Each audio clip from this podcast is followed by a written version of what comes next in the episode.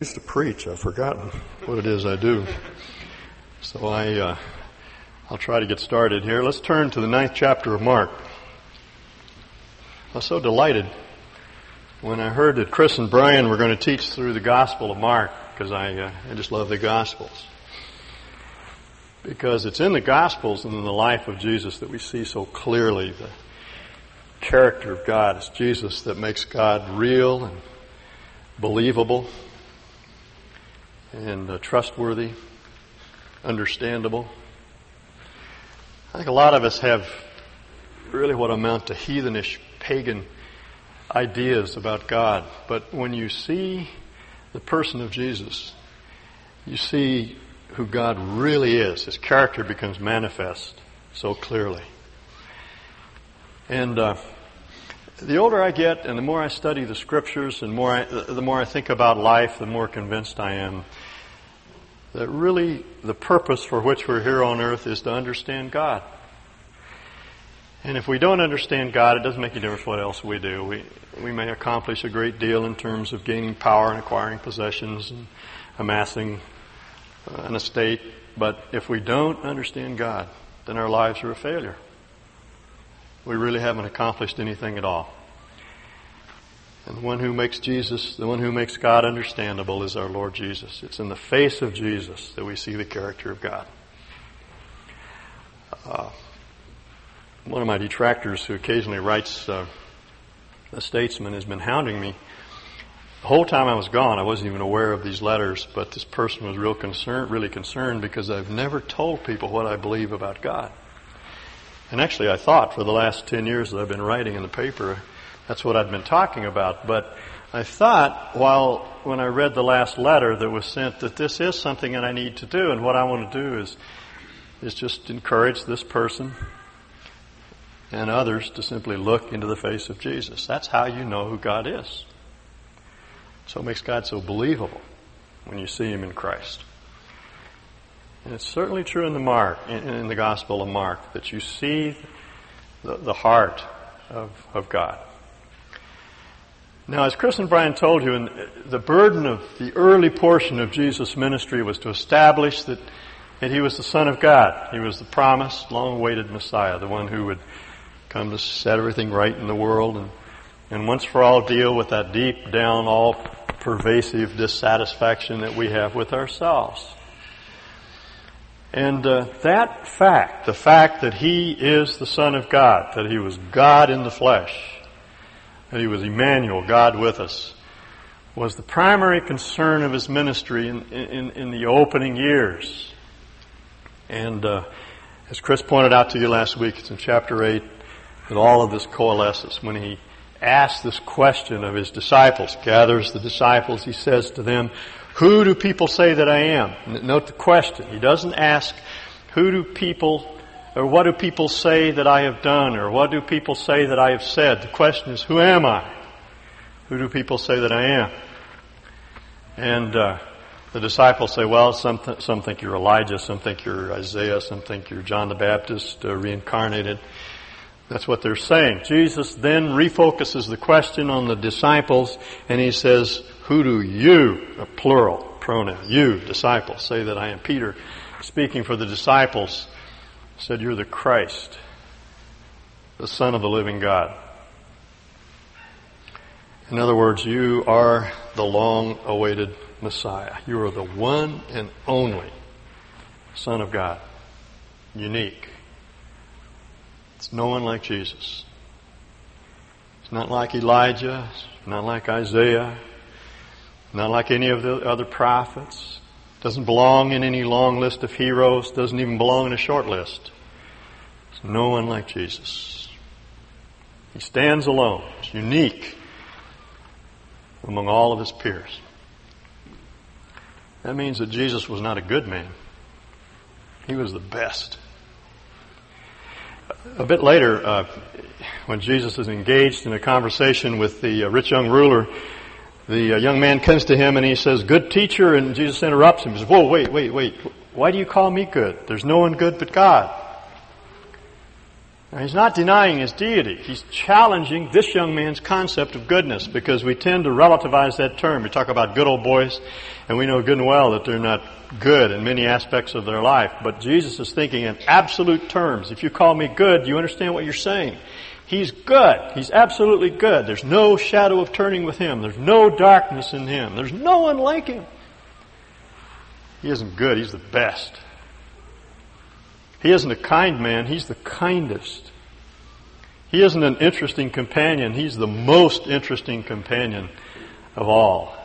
He isn't a human being, he's the most human person who ever walked the face of the earth, even though he was God. He was still utterly, utterly human. See, he's, he's in class by himself. He's the one and only Son of God. That's why it's so important that we center around Him it's so important that we look at Him. It's so important that we listen to Him. Now, our Lord chose a very graphic way to drive this lesson home. It's very, it was very important to Him that the disciples grasp this concept. And uh, so He, uh, he did something spectacular. Uh, let's begin reading with chapter 9, verse 1. He said to the disciples, I tell you the truth, some who are standing here will not taste death before they see, they see the kingdom of God come with power. And normally it's through death that we see the kingdom of God come with power. Here's something extraordinary. Jesus said that some standing in front of him uh, will see the kingdom of God coming in power in six days later. They saw a, a, a sort of sneak preview of of the kingdom coming. They saw the king manifest in his glory. That's what the transfiguration is all about. Some critics of the Bible say here Jesus misspoke himself. He thought he was a prophet. He uh, predicted that the kingdom would come before these disciples died. It didn't come. Though they didn't read on into the next verse because the very next verse tells us that after six days, they did see the kingdom of God come with power. After six days, Jesus took Peter, James, and John with him and led them up to a high mountain where they were all alone. There he was transfigured before them. His clothes became dazzling white, whiter than anyone in the world could bleach them. And there appeared before them Elijah and Moses who were talking with Jesus. Peter said to Jesus, Rabbi, it's good for us to be here. Let's put up three shelters, three lodging places, one for you, one for Moses, one for Elijah. He did not know what to say. They were so frightened. And a cloud appeared and enveloped them, and a voice came from the cloud, This is my son whom I love, listen to him. Suddenly, when they looked around, they no longer saw anyone with them except Jesus. Jesus said to his disciples, Some of you who are standing here will be alive when you see the kingdom of God coming with power. And then he left that, that promise reverberating in their minds for six days. They were all thinking, What in the world? Is Jesus talking about? And then one day, just out of a clear blue sky, Jesus said to three of his apostles, let's go climb Mount Hermon. Now, Mount Tabor is the traditional location of the Transfiguration. If you ever go to Israel, the, the guides will point out Mount Tabor. It's up in the plains of Esdraelon, just a little hill, a couple or three hundred feet higher than the surrounding terrain. There have been several churches built up there because traditionally that's the site of the Transfiguration. But for myself, I don't think it was Tabor. I don't believe it could have been Tabor. I think it was Mount Hermon. Because Mount Tabor is in the southern part of Galilee and Jesus and the disciples were way up in the north in the part of Israel that today is called Metula up near Caesarea Philippi and much closer to Mount Hermon. Secondly, Tabor is not a high mountain. It's just really a very small mountain less than a thousand feet high. Mount Hermon is 9,200 feet high. And thirdly, just recently they discovered excavations, actually doing excavations on the churches there, they, they discovered the foundations of a Roman fortress that stood on Mount Tabor when, during Jesus' day. So it's highly unlikely it was Tabor. It must have been Hermon. Hermon would be a tremendous challenge to climb. If you ever fly into, into Lebanon, you look off to the Lebanese uh, range up to the north, you'll see Mount Hermon reaching uh, up 9,000 or more feet in the sky, snow capped, beautiful, beautiful mountain. Jesus and the disciples were young men, late 20s, early 30s. They were still vigorous. They liked to climb mountains. I just like to look at them now, but Jesus said to the disciples, let's go climb the mountain. It strikes me again, this is a, another one of Jesus' teaching devices. He spent very little time in formal classrooms. Most of his teaching took place walking along the seashore, walking through fields and streams, sitting and eating together, chatting about life. Very rarely did he teach in a formal setting. And here he, because he had something he needed to teach, he invited the disciples to join him in this challenge, the ascent of Mount Hermon. You ask, why these three? Why James, Peter, and John? Why not the rest of the disciples? Well, it wasn't because these three were, were Jesus' favorites. They weren't teachers' pets. Jesus has no favorites. He has many intimates but no favorites, doesn't play favorites. It's because these three love the truth. It's all that's necessary. To know the truth is to have a heart to know it. It's what Proverbs tells us. You want wisdom? You have to go get wisdom. You want to know the truth? Then you enlighten the truth through through obedience to it. Doesn't take a theological degree, doesn't take a lot of sophistication, doesn't even take a high IQ. It's just a matter of exposing your heart to the truth being willing to respond to what Jesus tells you. Uh, this uh, on this trip, we spent a bit of time in Arkansas, and there are a number of uh, people engaged in cottage industries in Arkansas, making quilts and whatnot. And we encountered this wonderful little lady. She's probably in her 90s, didn't have a tooth in her head, murdered the King's English. Obviously, uh, uh, pro- well, I should say obviously, probably had to drop out of school at a very early age. She was still making quilts in her 90s, and uh, most wonderful, uh, uh, engaging personality I think I've run across a long time. We spent a lot of time talking to her about her quilts, and as we were walking out of her living room, she had an open Bible beside her chair. And I just put my hand on it and I said, you read this book? And she said, oh yes. And then she began to tell me how she was looking forward to seeing Jesus, and she gave the most cogent, profound description of what it meant to her to face death, knowing that she would never really die that I've ever heard. A simple, uneducated woman with, with profundity that you wouldn't find in, in most scholars, simply because she had a heart that was open to the Lord. And that's, that's why the Lord chose these three. It's why they were so often in the middle of things, these were the three that he took with him when he healed the synagogue official's daughter. These were the three that he took with him in Gethsemane and asked to pray with him. This was the inner circle. And two of these men wrote most of the scripture that Paul didn't write. They were on the inside. But they weren't favorites. They were God's, they were Jesus' intimates because they had a heart to know. That's all it takes. That kind of openness. And so he invited these three to to climb this mountain. They struggle their way to the top. And I'm sure as so often is the case, you get to the top and you sit down and rest and you take in the view and you chat for a while and and uh, your heart rate begins to settle down and then Luke tells us that our Lord invited them to pray with him and as they began to pray he was transformed.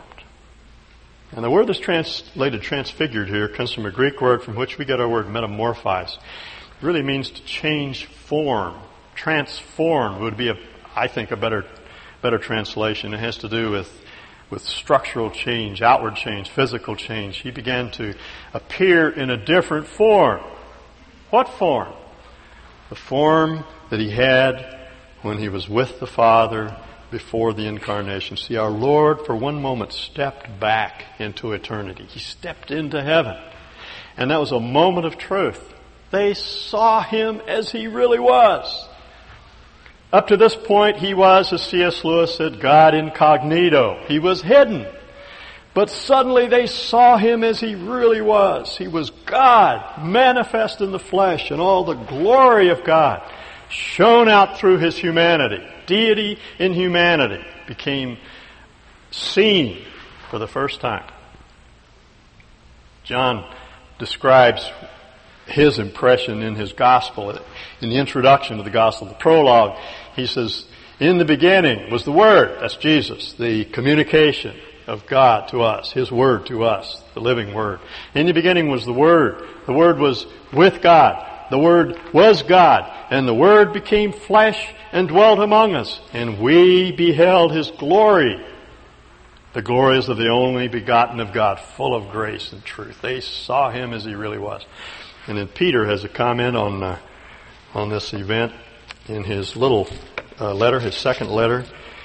He says he puts it this way: We did not follow cleverly invented stories when we told you about the power and coming of our Lord Jesus Christ. Remember what Jesus said? Uh, some of you will, will not die until you, you see the kingdom of God come with power. Peter says we saw his coming and his power. We were eyewitnesses of his majesty. For he received honor and glory from God the Father when the voice came to him from the majestic glory saying, This is my son whom I love.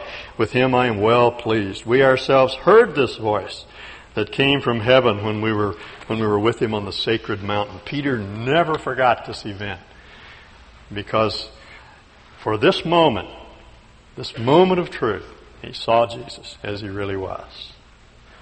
And then as they, as they stood and watched this transformation, they noticed two figures, uh, that of Elijah and, Moses, the two premier prophets in the Old Testament. Moses is, was the greatest of all the prophets. It was said of Moses that uh, he did not receive revelation like the other prophets did. Didn't receive uh, the word from God by visions and dreams, but God spoke to him face to face. He had a little tent to which he went, and there he met with God, and God revealed truth to Moses. He wrote it down. He wrote the books of Genesis and Exodus and Leviticus and Numbers and Deuteronomy. He was the premier prophet, writing prophet of Israel. Elijah was the uh, as they say, the premier non-literary prophet. He didn't write, but he was a spokesman of God to God's people. Came at a critical time. Uh, uh, carried on a magnificent ministry to God's people. These were the two greatest of the prophets, the two to which Jesus had been compared by the crowds, who said, uh, "Well, he's he could be Elijah, or he could be Isaiah, or he could be one of the prophets." And uh, these, the two great prophets stand with Jesus and they're conversing. Luke tells us that they talked about his exodus, his death. Some commentators say they were urging Jesus on, giving him courage, but we don't know what they were talking about. They were speaking together about, uh, about Jesus' death. We don't know the content of it. We just know the topic. And, uh, Peter was nonplussed. He didn't know what to do. Someone said there are two kinds of people. There are people who have something to say, and there are people who have to say something. And and uh, you know, I've been in that place many times where I feel like I have to say something, and I don't know what to say, and I generally put my foot in my mouth.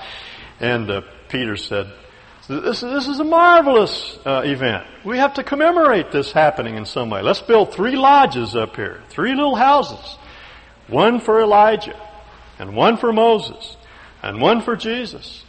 And uh, when we need to hear truth, we'll come up here and we'll listen to these three men.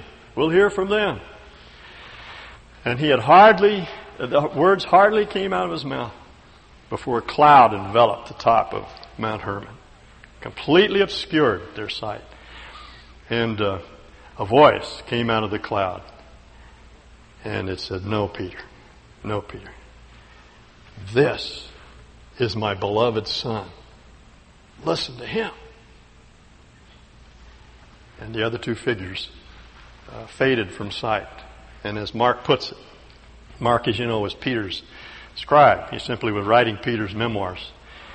Uh, and Mark says, when they looked up, they saw no man save Jesus only. Only Jesus. This is my son. Listen to him. Now that's the lesson for today. That's not very profound. Anyone can understand that. The thing that we ought to do is listen to Jesus. Well, we can listen to truth from other sources, but every truth has to be evaluated on the basis of what Jesus has said. He is our authority. Um, G.K. Chesterton said that art is like morality. You have to draw a line somewhere. You have to draw lines. Where do you draw the lines? That's the big question today. What can we say about uh, about teenage sex? What can we say about homosexuality? What can we say about other naughty moral problems that we have to face in, in our world? Where, where is there a tree that will give us the knowledge of good and evil? Uh, it's Jesus. It's Jesus. Listen to Him. We don't need to be in doubt. He has spoken unequivocally about so many issues that we have to, we have to face. Well, while I was uh, on this trip, I picked up a book in Boston called The Book of Questions uh, by uh, Robert Stock. Uh, it was on the uh, uh, New York Times bestseller list for a number of months. And it's simply a, a, series of moral questions, moral conundrums is the way he put it. issues that we have to grapple with.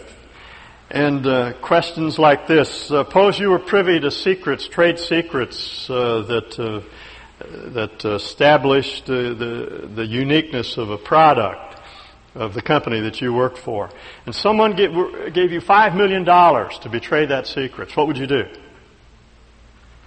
And that's a that's a moral dilemma to many people. But Jesus sets us straight. He says, "What would it profit a man if he gained the whole world and lose his own soul?" You betray your own integrity. You give away uh, something of yourself. You, you lose something of your soul. You, you wouldn't want to do that. If they gave you the whole world of money, you, wouldn't want to do that. And what struck me in looking through this book is that three-fourths of the questions that are raised are not moral conundrums at all. They're solved solely on the basis of what Jesus has to say. Just listen to Him. Listen to Him. Some of you may have seen the uh, letter to the editor in the Statesman this last week. I didn't read a newspaper for four months. Um, didn't miss a thing, really. Read Time and Newsweek, but didn't see a newspaper, didn't watch television. I came back totally ignorant.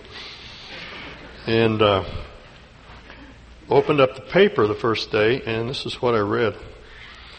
On various issues such as homosexuality, abortion, and so forth, People spew forth biblical verses as though the Bible is the ultimate source of morality and information. This mentality thrives on ignorance of the Bible itself. Timothy 2:3:16 tells them that all scripture is inspired. But 1 Corinthians 7:6 and 7:12 and 2 Corinthians 11:17 tells us not all scripture is inspired. Well, what this dear person betrays is a terrible ignorance of Scripture because that's not what those passages say. Those are passages where Paul, on, on one occasion, says, uh, "This is what I say, not the Lord." In other words, the Lord didn't make any statement about this issue, but I'm making an authoritative statement. The person simply didn't doesn't understand. But he goes on to say the contradiction is one of many listed in an easy reading text written in 1859 by one William Henry Burr, it drove the fundamentalists bananas. No, it didn't. No, it didn't. The, the contradictions are, are easily explained. There's none of them that are beyond explanation. The book is entitled Self-Contradictions of the Bible and is available from Prometheus Books, so forth. It should be in the library of all those seeking truth and those wishing to rebut the Bible spewers. Well, speaking as one Bible spewer, uh, that's where the truth is found. Where else could it be found? It's not going to be found in Ladies' Home Journal or Reader's Digest or National Geographic or, or Hustler or, or any, any magazine. I find most books are, are a mixture of, of truth and error, good and evil. Some of the most seemingly innocuous magazines, like Reader's Digest, often contain outright lies. Our neighbors, some with the best of intention, very often tell us some terrible lies because they don't know any better. How can you sort all this out? Listen to Him. Listen to Him. That's our authority for life. We don't need to be in the dark about moral issues. He doesn't speak about everything. But about those issues which He does speak, we don't need to be in the dark. We can be very clear about what is good and what is evil. I, as a, sort of an exercise for myself, I originally hadn't intended even to uh, share any of this, but uh, I'll tell you what I did. I, I went through parts of Mark just listening to Jesus and seeing what conclusions I would, would come to. And uh, for example, in, in chapter 10, verses 1 through 12, Jesus talks about marriage. Uh, Pharisees came to Jesus and said, Is it, on what basis can we divorce our wives? And Jesus said, Let's don't talk about divorce, let's talk about reconciliation. And the point that he makes is no marriage is irretrievably lost. Any marriage can be saved. The, the problem is not in irreconcilable differences. The problem is not that you married the wrong person. The problem is hardness of heart. And if hearts are softened, any marriage can be saved. I don't care how far gone it seems, it can be saved. Now, you won't hear that in our world today. If things are tough, you bail out. What, what Jesus promises that anything is possible with God. He doesn't say everything is easy, but he says everything is possible. And uh, that's good news. We need to listen to Jesus when he says, you can save your marriage. You haven't trashed 20 years of your life with the wrong person. There's a way to turn it around. And uh, then in verses 13 through 16, he takes these tacky little street children, puts them in his lap, and he says, "It's this is the sort of stuff of which the kingdom of God is made." There's a childhood into which you grown men must grow. There's one we're leaving, a childishness that we're leaving, but there's a childhood into which we must grow. And it's these little ones who believe in me who are, who are way ahead of, of you folks that are, that are hanging up on, on your own minds.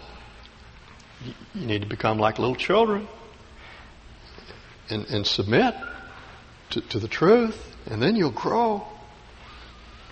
And uh, then in verses 17 through uh, 20 or through 31, there's this uh, story of the rich young ruler who came to Jesus, and and Jesus tells him that the business of life is not to amass money, not to make a name for yourself, and uh, not to gain power in this world, but the business of life is to love God with all your heart, all your soul, all your all your mind. So that that's what will deliver you from the futility and and the emptiness of your life. You're not going to hear that from your, your society, this culture, your friends.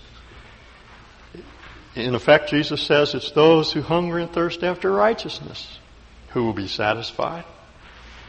And uh, then he, he goes on to talk about his death in verses 32 through 34 and gives us an, an indirect promise of, of life for ourselves, that because he lives, we will live, that we can face death with with courage. We don't need to be uh, tyrannized and dominated by death.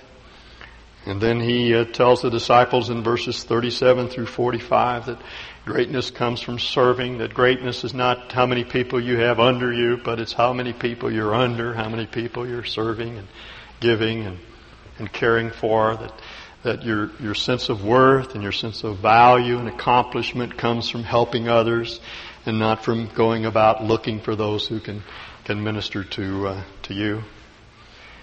And then uh, he talks about this whole business of shame and how our shame can be covered up. Um, I, I, have, for some reason, felt an enormous pity for uh, Paul Pee Wee Herman this last month.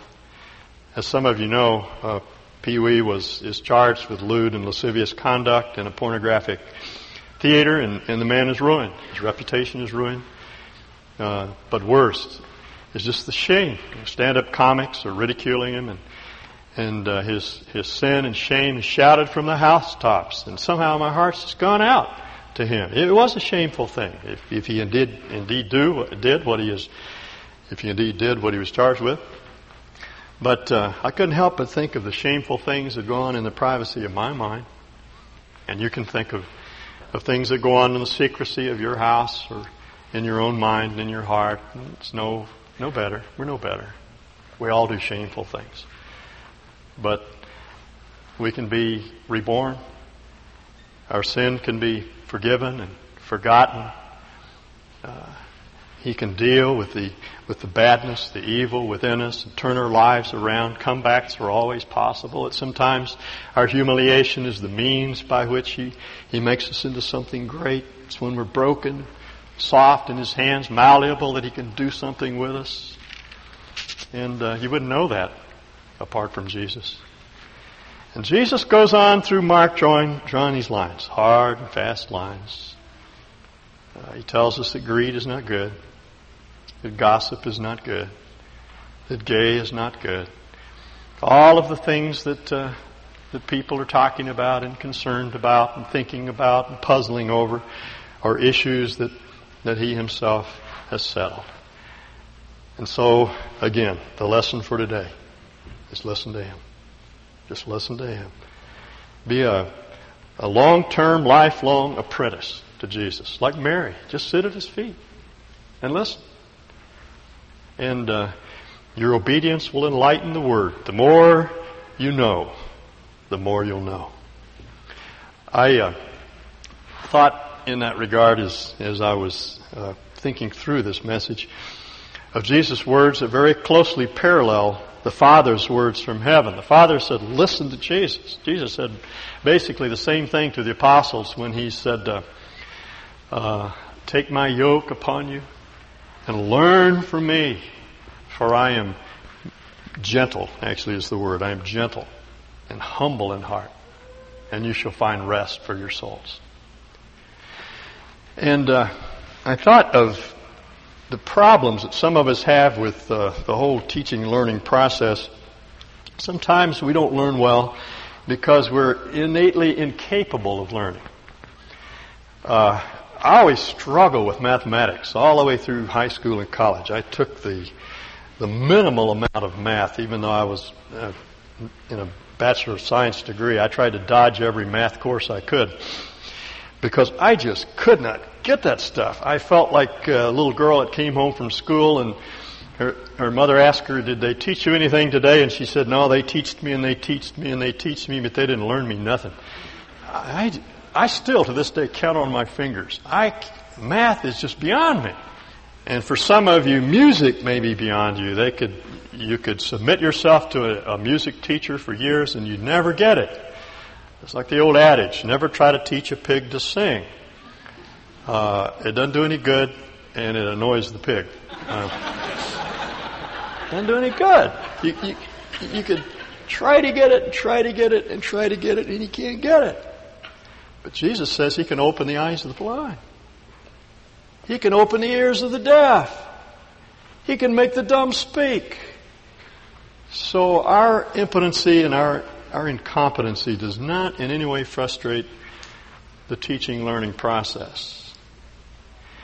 The other problem in the process is that sometimes uh, teachers, though they're competent, may be impatient and, and austere and, and distant, and they discourage and intimidate and frighten the wits out of those that are weak and timid and they never gain the affection of those that are perverse, and uh, the whole process breaks down. But here's one who is gentle. He's always gentle. And he's humble. Have you ever thought of the humility of God? That's not an attribute we studied in theology class. But uh, the scriptures are very clear in that regard. I read a psalm while we were on our trip. Psalm 113, talk, the first section talks about God's transcendence and His glory and His might. It's in heaven above all, and then there's this remarkable phrase. Doesn't come through in English, but but it says He humbles Himself to look to the meek and the weak and the lonely and the lost and the woman who can't have children. The humility of God is, is a concept that is hard for us to grasp. But that's what the incarnation is all about. And when you see our Lord in His patience, His wonderful patience with the disciples, then you understand what, what He's talking about when He says, I'm gentle and I'm humble. You can teach anyone. It's a lifelong process. You never quit learning. You never get too old to grow. You never outgrow the grace of God. I was reading this uh, summer through part of Genesis. And uh, came across a wonderful section. I'm sure I've read it many times, but it just clicked. It says Abraham was 99 years of age. 99 years of age. And God said to Abraham, I'm El Shaddai. Now, uh, scholars argue over what, what El Shaddai means, what that name means, but for myself, I think it's taken from the Hebrew word for breast, shad, and, and I think he's saying that he's the He's the one who nurtures. He's the one who provides sustenance, substance to our life. He cares like a mother cares for her young ones. He loves us like that. He holds us to his breast. He's El Shaddai. Abraham's 99 years old. I'm El Shaddai, he says. Walk before me and become mature. And I thought, hole in the road. This man's 99 years old and he isn't mature yet. And I'm 58. Well, you just have to keep on growing, that's all. There's no end to what God has to teach us. If we have that simple openness, sweetness of spirit that enables the Lord to begin to teach us and change us and make us into what He wants us uh, to be. Uh, thought of a poem, George MacDonald's poem, I'm a dead seed, dark and slow, father of larks and children, make me grow. That's my prayer. There are times I feel dead and dormant, and I am not a quick study. I am slow. But uh, this one who knows when the sparrows fall, who cares for little children, father of larks and children, make me grow. That uh, that must be our prayer. Well, let's pray. None other Lamb, none other name, none other hope in heaven or earth or sea, none other hiding place from guilt or shame, none beside thee. Oh, Father, we've tried, but uh, we keep coming back to where we began, to our Lord Jesus. We realize that our efforts to make something of ourselves are, are certainly doomed to failure apart from Him. And uh, we very often sense that dullness, the darkness, dormancy in our, in our own hearts, that lack of growth.